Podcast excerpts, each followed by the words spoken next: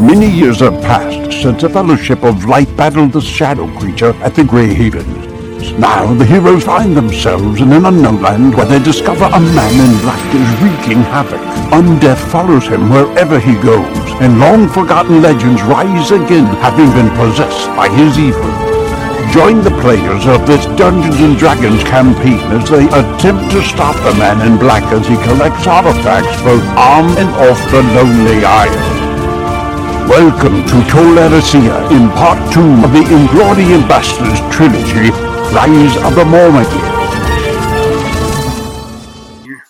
All right, welcome everybody to episode 51 of the Inglorious Bastards campaign. Uh, we, uh, I don't know how iTunes is going to do it. This is essentially the first episode of season two, so it's either episode 51 or, or the episode one of season two.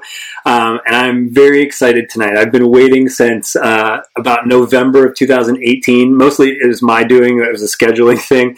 But I, with us tonight, we have Dr. Corey Olsen. Um, most of you all probably know him as the Tolkien professor, and I just want to give you a big welcome. Thank you for coming. Hey, no problem. Good to be here. So, just a quick background. I'm going to give a, just a quick background on you, Corey, if that's okay. Um, and and I, you know, I, I, brushed up on this before before you came on, just so I can make sure I get it right. Uh, so Corey uh, has a BA from Williams College in um, English and astrophysics, which Yes. which is an interesting combination, um, and a PhD from Columbia University. Was that in medieval literature? Yes, it was. Um, and he um, he was on the faculty of Washington College for a while in the English department, and then of course he became the Tolkien professor. Um, he is the uh, founder of Mythgard Institute and the founder of Signum University. Um, and I'm just I'm really excited to have you here. Uh, so thank you again for coming. Uh, is there anything that I left out? Anything that you want to talk about? Oh no, that's all good. And uh, yeah, no, I'm- really glad to be here. I think you know the idea of your campaign is really cool. Very few people do much with the Book of Lost Tales stuff, you know, and uh, it's so. I mean, there's so much stuff in the Book of Lost Tales that is just like completely sort of off the radar. You know what I mean? Like, it's, it's it's really interesting. But the thing is, like, and it's one of the things that I've been noticing. So in the in the Mythgard Academy, which is the series of uh, basically sort of online book club stuff that I've been doing uh, through Mythgard since 2013 now, um, we just do you know uh, discussions of of uh, of books chapter by chapter, essentially. Um, and um, we've been going through the entire history of Middle Earth series together, reading that together and, and talking it through. We're in Sauron Defeated right now, Volume Nine, uh, talking about the Notion Club papers. We had a particularly difficult section of the Notion Club papers we were talking about this past Wednesday, just two days ago. But um, back, uh, you know, one of the things in like reading the whole. This is the first time I've ever like carefully gone through the whole history of Middle Earth series, back to back to back. You just it's it's like a reference series. You usually don't like read it cover to cover and back to back from one end to the next. So it's been really cool studying through that way. And one of the things that I keep finding is sometimes like just when you think that one of the crazy ideas from the Book of Lost Tales that like never appears again, or like just just when you think that like clearly he must have changed his mind about that, you Mhm. know, and uh, and he went away from that. It'll like crop up again, or like something that implies that maybe actually, you know, he didn't. He's not talking about it anymore. You know, he doesn't include it. He doesn't mention it in the stories. But uh, but maybe it's not even actually gone. You know, these sort of mythic ideas that he kind of touches on and never explains. These concepts that he um, that he raises briefly, and then in later versions, especially once he started doing the style of writing that became the Silmarillion. And I don't mean like the the, the, the, the linguistic style. I mean the narrative style, right? Like you know, most of the Silmarillion is essentially a kind of plot summary, right? I mean, it's Right. it's just kind of giving a big overview of these stories. Um, well, that's not where he started out. Like, right, the Book of Lost Tales is a very different kind of narrative. It's it's it's telling the story in much more detail. Very much so, and and um, I'm glad you went right into that. Um, so the, the reason I asked Corey to come originally on the podcast was because uh, his first two sessions uh, on the Book of Lost Tales, uh, essentially about the foreword and the first chapter, right, um, where Eriol encounters Lindo and Vairë, goes to the Yes. Cottage of Lost Play. Those were so uh, instrumental in me sort of forming uh, the basis of the second part of this of this campaign. Um, and it's it's it's strange because and and just bear with me here. Um, Yeah, okay. for, for for me, the first part of the campaign, our campaign was in sort of Middle Earth proper, the the, the Right. part that everybody knows, right? Um, And and in a sense, by moving forward in time from the character's point of view, I'm actually moving backwards in time um, in the in the mythos, right? Yes. and and what's so cool about that and and, and in part three which i'll get to 50 episodes from now i'm, I'm moving back even farther. Um, you know so so this part two where the characters end up coming to tol eressëa the lonely Mhm. isle um, you know you get to meet um, some of the elves that are living there and that have been living there for a long time since since the island um, stopped moving around right Right. Um, Right. and so and so you get to meet these characters and you and um, and I think I think you um, I think you touched on this at some point in, in one of those episodes where you you know you learn uh, you learn about the history um, from these people sort of firsthand from from Yes. from someone who's there to learn. So so yeah so so we're we're um, focused primarily on the Book of Lost Tales, the foreword, and and sort of book one, right? The Cottage Right. of Lost Play. Right. Right. Yeah. Cottage of Lost Play. Sure. Um, so yeah, so so moving through there. So what I thought we'd do tonight, Corey, is we can Mhm. talk a little bit about the Cottage of Lost Play. I have I have some uh, some uh, vocabulary, I guess you were. Um, I, I guess I guess you could call it vocabulary and, and concepts. And I thought um, we could talk about them, and then we could play a little game um, where I could where I could talk about um, you know some of the things that that have happened in the campaign, and you can tell me as the expert, uh, you know uh, that Jared that doesn't really work, and, and here's why. And and I'm expecting that. I, I, I certainly won't take any offense to it um, because I already sort of having gone through. We did the campaign. Um, we started the campaign almost two years ago, and already, you know, going back through it, um, I'm, I'm noticing things that I did wrong or, or facts that I got incorrect. Um, so, so I will. I just want to bring up one thing. Um, when we first started talking, um, I, I was I was really excited to meet you, obviously from listening to the the podcast, but but also we have a lot of other things in common, right? We're both fathers. We both live in New England, and we're both lifelong Dungeons and Dragons players. That's right. Um, so, can you can you tell us anything about? Um, I am curious um, about sort of your D and D play, or if, if you still keep up with that at all. Sure. Well, so I don't. I mean, I so I've been playing D and D since I was in high school. Basically, uh, was when I, I started playing D and D, and I was very active throughout college. I was kind of co-DMing uh, a long campaign uh, with uh, a class of mine throughout our college years. Um, I didn't play very much after that for a while, and I, I kind of put it aside for you know throughout grad school and everything. I just didn't have time. Didn't really know anybody who played anymore, and uh, it was about maybe so maybe 15, 20 years went by. And uh, I mean, so I was playing. I think I was still playing second edition Yeah. in college. Yeah. Uh, you know, back in the glorious days of THAC0s and Oh uh, yeah. you know, armor class negative three and all that kind of thing.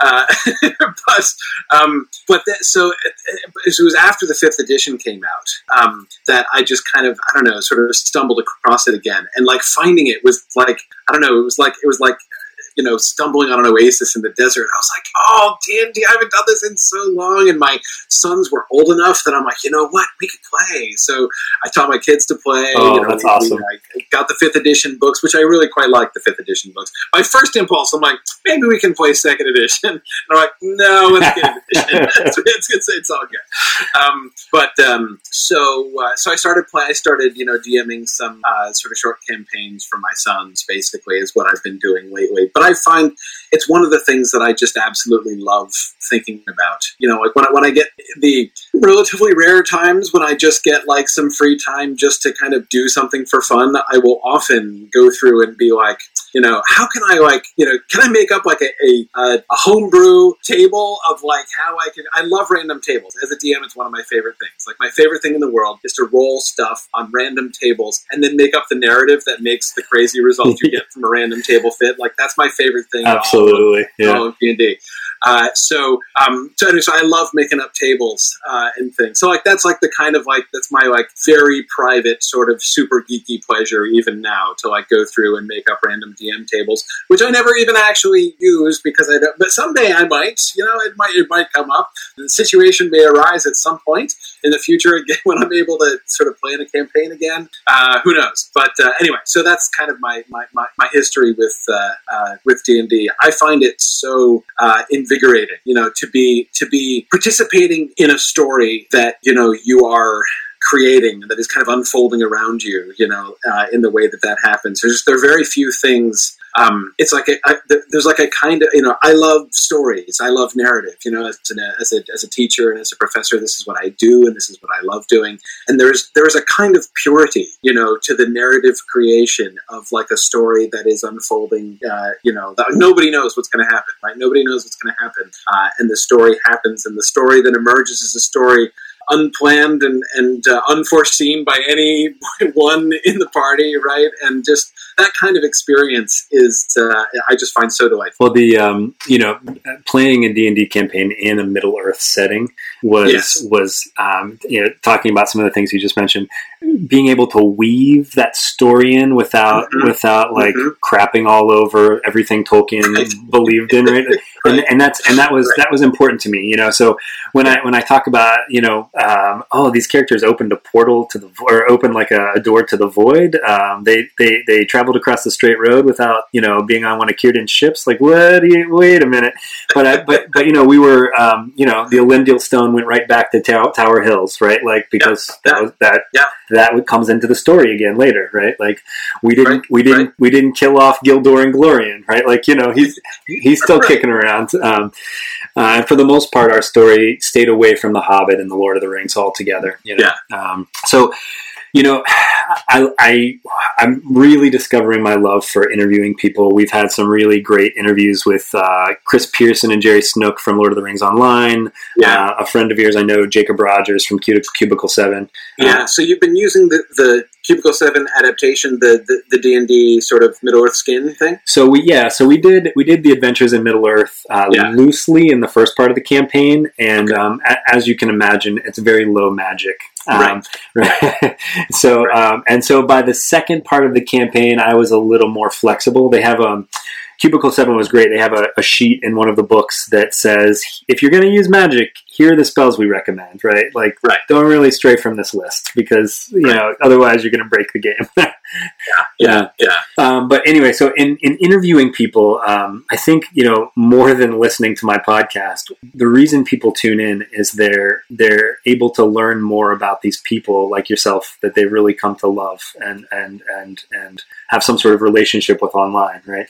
Um, um, so, so if I might ask you, where did what was the genesis for the Tolkien professor? Like where, um, and and you can go as far back as you want. Like, what was when did you first discover Tolkien, and then how did that lead to what you do now? Great, yeah. Well, that does put it back a bit. Uh, so I discovered Tolkien first when I was eight, um, and I was living at the time in rural West Virginia. My family had very few books, you know, and neither of my my parents are really readers anyway, very much. Um, so I discovered Tolkien because my parents did know the Chronicles of Narnia, and they had just read me the Chronicles of Narnia, which I had loved. And I had a cousin who had heard that I had just read the Chronicles of Narnia and loved it, so he gave me a copy of The Hobbit. Just, just basically said, if you really like the Chronicles of Narnia, you'll like this too. So I read that, and it was great. And after that, I got, I don't even remember where I got exactly my first copy of The Lord of the Rings or when. I'm pretty sure it was right afterwards because basically, like, I remember receiving my copy of The Hobbit, and then I like completely immersed myself in The Hobbit, and I, I don't even really remember my first reading of The Lord of the Rings, like as a distinct experience in itself. Mostly because my first reading of The Lord of the Rings was immediately followed by my second reading of The Lord of the Rings. Yeah. I must have read them back to back to back, you know, a whole bunch of times, and so like that whole it's it's funny. I mean, when I think again, I I can remember the time when I was introduced to Tolkien, but basically since then, I can't really kind of separate, you know, like the memory of my childhood from like that time when I was really immersed in it. It's always been, um, you know, reading it and rereading it has always been, you know, a really central part of where I've been. It's funny though when I went to college. Uh, I mean, I didn't cease being a Tolkien fan. I, I, I totally fell in love with medieval literature, uh, and that was, you know, what, what I was, you know, I was an English major, and I, I, was studying medieval literature and loving that, and decided by my sophomore year that I wanted to uh, go to grad school, and this was what I wanted to do. Went to grad school and studied medieval literature, and carried on being like a, you know, a Tolkien reader on the side, you know, having conversations with, you know, the, the, the few other Tolkien fans that I encountered and everything, but it, I had like no strategy to introduce that into my professional life, basically at all. It was just like Tolkien is what I read in private, and uh, and you know medieval literature is what I taught and read and loved talking about, you know, into classes and everything. And so, you know, I, I got a tenure track job, you know, down the road, and here I am. And the the seat that I got, sort of the, the, the faculty line that I was occupying, right? The guy who retired, whose position I got, had been a half he he had been originally a Victorianist, and then their like Chaucer person had vanished, and so they were like they made the Victorian guy like, "Hey, congratulations, you're teaching Chaucer now too." So he was teaching like he had been teaching some medieval literature kind of on the side for a while, but then he retired, and when he retired, they decided, okay, we're going to replace him with like a full medievalist, and so that was my position. So therefore, I was charged by our department chair with developing some new medieval literature classes ah, because there had only been a couple things on the books that this other guy had been doing kind of half time, right? So I was like, okay, and so I'm brainstorming and I'm brainstorming. Like, this is what I want to teach, and I'm like, well, I'll, I'll do a I'll do an Arthurian lit class. That's a no brainer, right? Okay, so we're, we're doing that. Got the Chaucer class and maybe some more Middle English stuff we can do. And then I was just like, hey, wait a second. I could teach a Tolkien class. That would be, and, and literally, like until that day, it had never. Like I, I, I think I can honestly say, throughout my years in graduate school, I had never once even thought of that. Like huh. I, I, don't even know why. I'm just really good at compartmentalizing, I guess. But um, I was like, hey, I could do a Tolkien class. So I did a Tolkien class uh, at Washington College a couple times, and um, it was, of course, really popular. Tolkien classes always are, and um, and so you know, I, it, that kind of opened the door essentially for Tolkien to come into my professional life, right? Like that compartmentalization sort of went down. Uh, and um, you know, so here I was, somebody who had never been a Tolkien scholar in the sense of like doing Tolkien in my official scholarship. Right, I was a literary scholar and a medieval scholar, uh, you know, who had read Tolkien, you know, all of his life. So all of a sudden, I'm like, hey, this is a thing that I can do. So I started writing, and I, you know, I published an article on Tolkien, and and, and was sort of preparing to write more. But this was a point at which I had a kind of um, a kind of existential crisis in my, I think it was my third year uh, as a professor answer. And my prices sort of went like this. And I don't mean this as a, um, a, a many people can, might feel differently from me. Uh, but anyway, this is how I felt. How I felt was, gosh, this scholarly publishing thing feels like a bit of a waste of time you know that like here i'm pouring all of my this work and effort into writing these things which like what 50 people are ever going to read right and uh, most of them aren't even necessarily going to be real interested in it right I was, I was just I was I was feeling like uh, you know the, the, the I was a little frustrated by the way uh, that I felt like the scholarly community was like very inward focused, right? Right. Like there's a big world out there, and you know we're all just like writing these things that we publish in these journals, which nobody reads but us, right? And the kids. It's an echo chamber. Huh? It's an, e- it's an echo chamber in some yeah, ways. Exactly. Well, I mean, and it, it's not. I don't mean it as a criticism of the of the of the thing. It just to me it wasn't very fulfilling, right? My classroom teaching was like 10 times as fulfilling to me uh, as writing these articles. Mm-hmm. Because I'm like, frankly, in two classes, I'm reaching more people than I'm probably reaching with that article that I spent all that time on, like that I'm ever going to reach with that, because it's only a handful of people ever going to read it.